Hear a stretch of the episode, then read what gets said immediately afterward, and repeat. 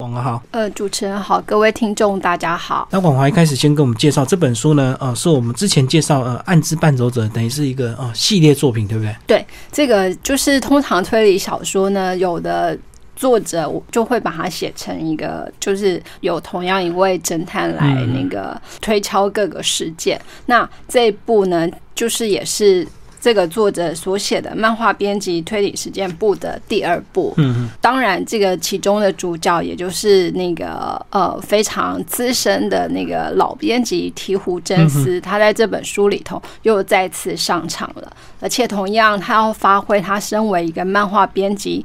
的各种能力，然后协助不管是出版社或者是漫画家，甚至是呃他偶遇的少年，嗯。还有就是警察未解的悬疑案件，其实到他手中呢，都可以迎刃而解。嗯，那接下来我们就来帮我们介绍这一本叫做《沉睡黄泉之声》，只是它特别是四个短篇的一个推理集结出来一个长篇，对不对？对，在这本小说里头，其实它作者把它分成四篇故事，那乍看之下是四个。独立的短片，可是实际上，当你从头看到尾，看到第四个故事的时候，你你就会发现，哎，原来第一个故事还没有解决，他埋的梗一直要到第四篇才会得到最后的答案。嗯，对。那我们就从第一篇开始来讲，消失的漫画家也是呃这本书整个事件的起源。嗯，然后这个就是一位算是恐怖漫画家。那他画的作品呢，很吸引人。可是这一次就是在那个杂志，因为他们作品都会先在那个漫画杂志上刊登嘛，连载就对，对连载。然后这次要刊登之前两周，这个漫画家呢，他竟然就只有留下八页的手稿，然后整个人就消失不见了。那原本负责他的编辑就很紧张啊，想说我不能让那个杂志开天窗，所以他要想办法去找这个漫画家到底到哪里，对，消失到哪里去了。可是去他住的地方，就发现那个他收拾家当，连夜搬走。就一点线索都没有。那后来就有人建议他说：“这样好了，那你就去找他最先最先开始负责他的那个编辑，也就是醍醐真司。就他的第一本作品可能会有线索，就对。他第一本作品对，然后可是其实这个新接的编辑并不知道。嗯，然后他就是去找了醍醐真司之后呢，他就把这。漫画家消失的状况告诉了醍醐真司，那醍醐真司就跟他说：“好吧，那我们就来想想看，这个作者到底会藏身在哪里？”对，那当然他就从他最熟悉的那个他的第一部作品开始，然后看着他留下来的那个八页手稿，就发现，哎，其实他八页手稿中的故事，就包括有一个少年他被埋在地底下，然后对，呃，有其他的那个有三个青少年。发现了这个被埋着的少年，想要把他救出救出来。对，那这个其实可以连接到这个漫画家的第一本创作。然后呢，醍醐真司就开始想，哎，那他这八页手稿里头到底？到底有些什么样的线索可以指引他去找到这个漫画家到底在哪里？然后他就逐一去分析这个漫画家的特色啊，比方说他通常都很写实啊，然后他漫画里头就是有些漫画家可能会用那个想象出来的场景，可是这个漫画家他会用他自己周遭曾经看过的场景，那所以就变成他可以从漫画里读出来说，哎，这老。漫画家的老家可能在哪？然后他自己本身以前还没有当漫画家之前呢，曾经在横滨工作，然后就发现那个漫画书上有那个呃横滨一些著名的地标景点。那他就是这样慢慢慢慢去抽丝剥茧，当然最后他。还是找到了那个漫画家，只是为什么那个漫画家要躲起来呢？然后他为什么要放着那个手稿不想完成？就是到底对那个漫画家来讲发生了什么事情？嗯那一开始漫画家还是当然没有说，然后醍醐真司也就先把这个摆在心里。可是就是他陆陆续续在碰触到的那个一些事件呢，其实。就也让他慢慢找出这样子一个谜团所在，就是有关联性，就对。对，所以在书里有讲到，其实这个呃作者的第一本作品都是最重要，因为可能跟自己的呃自身经验是就是最有关联性，因为一开始你还没有这么多的创意，还不懂得什么创作，所以你最常写的就是自己的一个成长经验或小时候的一个记忆，所以可能第一本作品里面就有很多他这个未来发展的一个蛛丝马迹哦，就是这样子一个关系。好，那到了第二部呢，啊，又是另外一个短片，叫做《写马台国的女帝》。帮我们介绍这个。那这个第二个短片，其实提胡真司他就是对于漫画家怎么样去按耐他们很有办法。嗯，然后呢，结果出版社就想说，好，你既然帮我找回了第一个消失的漫画家，那这样好，我们第二个难搞的漫画家也交给你好了。是对。那这个难搞的漫画家，她是一个那个女性漫画家，然后就是本身也是就超级任性啊。那在日本，其实漫画创作，呃，除了漫画家自己本身去架构故事之外，其实就是漫画编辑，通常也占有很重要的角色。所以，变成他们在这个漫画还没开始之前呢，现在鹈鹕真是必须要陪着这个。那个漫画家去出门采访，对，嗯，那他们就想要画那个，哎，日本就是传说中就有三大谜团，这是其中之一。因为很久以前，很久就是留下来的记录，可能虽然有文字，但是都不多。那包括其实那个时候就讲，哎，中日那时候要叫中国嘛，反反正就是那个时候两方其实有交流，所以在在我们的那《三国志·魏志倭人传》里头，其实就有记录了。当时的那个朝廷派人到日本那边去，那究竟日本那里是谁来跟这个中国这一方派去的人交涉呢？那他们那边有留下他们的传说，也就是呃，可能是野马台国的女帝。嗯，对，就是，可是到底有没有这样的人存在？跟那个时候。留下来所谓的倭国，或者是大和民族，或者是那个就是那个女王的名字卑弥呼，或者是她的养女台语，就是变成其实只有两三千字不到的叙述。那这些叙述里头，他怎么样去推敲说，哎，那那个国家到底在哪里？因为以前日本还不是我们现在所知道的整个日本列岛组合而成嘛。对，那个形状大家还不清楚，就对。嗯，所以那个地点到底在哪？然后除了这个文字记录之外呢，还包括一些，比方说古坟群挖出来，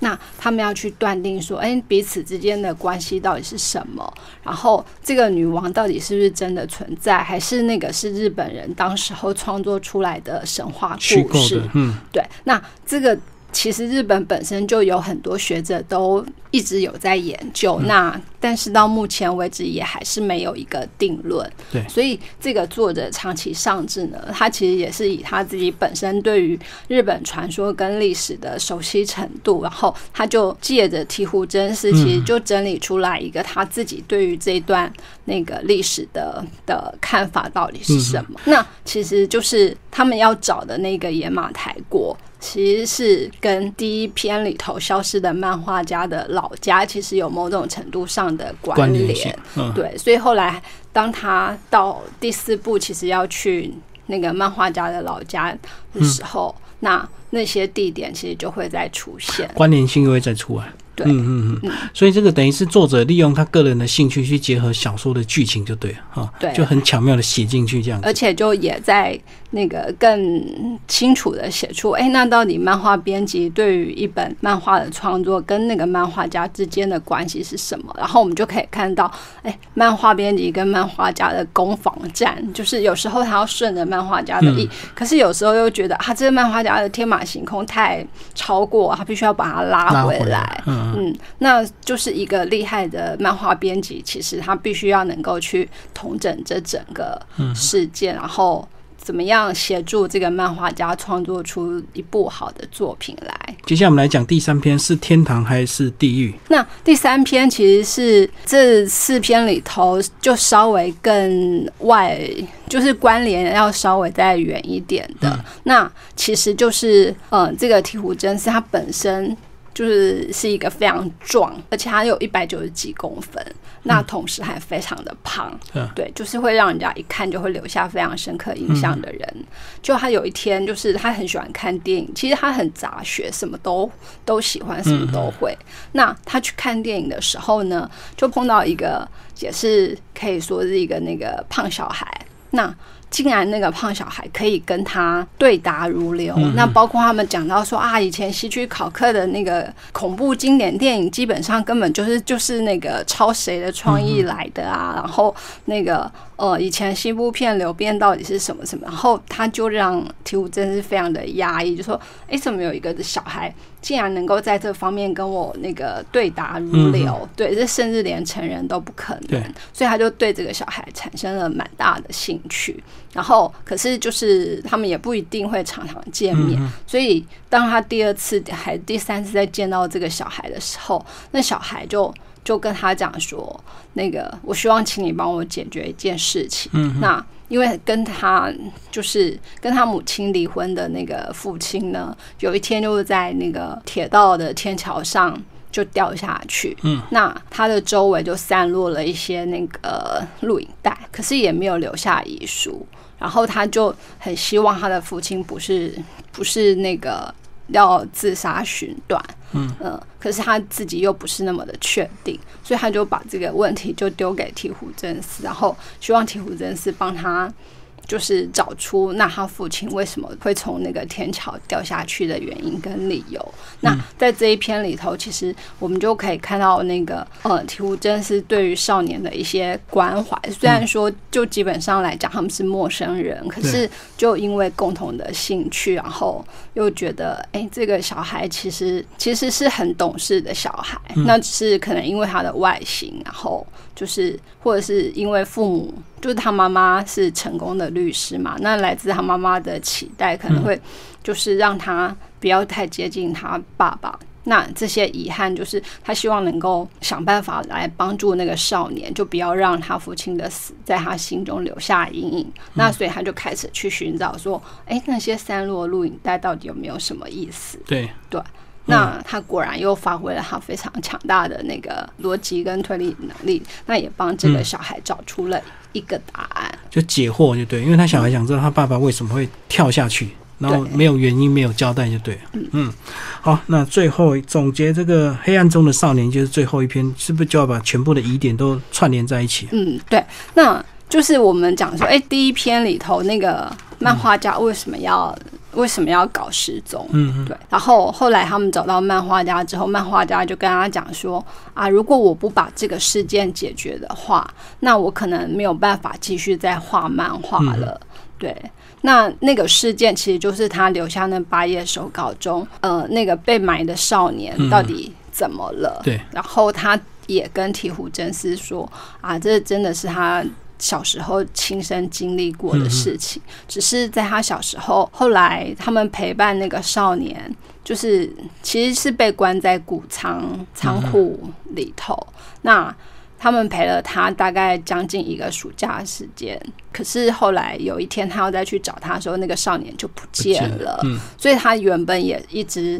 跟自己说啊，那他可能真的就是像那个少年自己说的，哎，他是从黄泉来，只是又回到黄泉去。那只是事隔三十多年。他突然看到说：“诶，在他老家附近的一个建筑工地挖出了一具那个白骨，嗯，而且就是那个呃鉴定的结果就是一个小孩的白骨，只是这个小孩身份到底是什么？嗯嗯，过了那么久的时间，但警察也查不出个所以然来。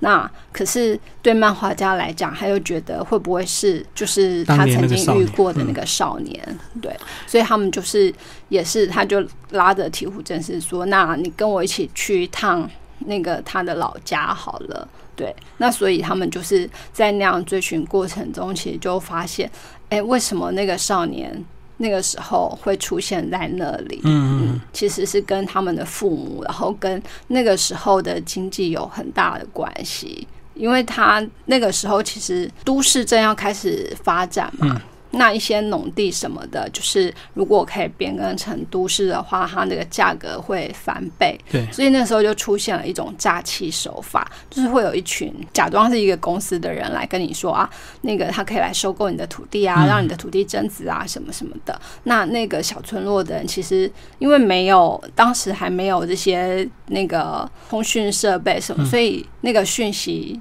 就是很单向的，那比较单纯的人可能都觉得啊，太好了，我终于可以发财了。那个工作实在太辛苦了，会被骗，就对。对，可是又因为那个他们也不是什么重要人物，所以被骗了之后，就是能够取取回的有限，甚至去报警什么也都没有用。那当然他们就会想办法自力救济。那其中就是。有被骗的人就策划了一些，就策划了什么，就是绑架威胁啊，希望骗他们的人可以把他们的钱跟土地还回来。嗯可是其中就是会有一些阴错阳差的状况发生，那以至于他们就绑架了这个小孩。那当然，后来有讲说，这小孩后来究竟遇到了什么事情？那那些绑架他的大人后来怎么了？那这些也就是必须要解开那个漫画家本身那个心结所在。就受害人会变成加害人，就对。那所以，其实在这本那个《沉睡黄泉之森》里头，他。要讲这样子，就是这些巧合，这些事情，就有时候其实会碰触到你心里比较黑暗的那个部分，就勾起你少年那种黑暗的事情。那如果不解开的话，你就没有办法继续创作。那那后来到底是怎么解开？他们后来怎么联手来，呃，把这个。三四十年前的这个案子，这个呃，把它算是破解，或者是把它这个解谜啊。当然，这本书要亲自这个呃拿来阅读，才能够知道里面更多精彩内容。今天非常谢谢我们这个呃天培文化的这个编辑庄婉华为大家介绍这个《沉睡黄泉之声》，然后长期上志的呃暗之伴走者的第二部系列作品。谢谢。好，谢谢大家。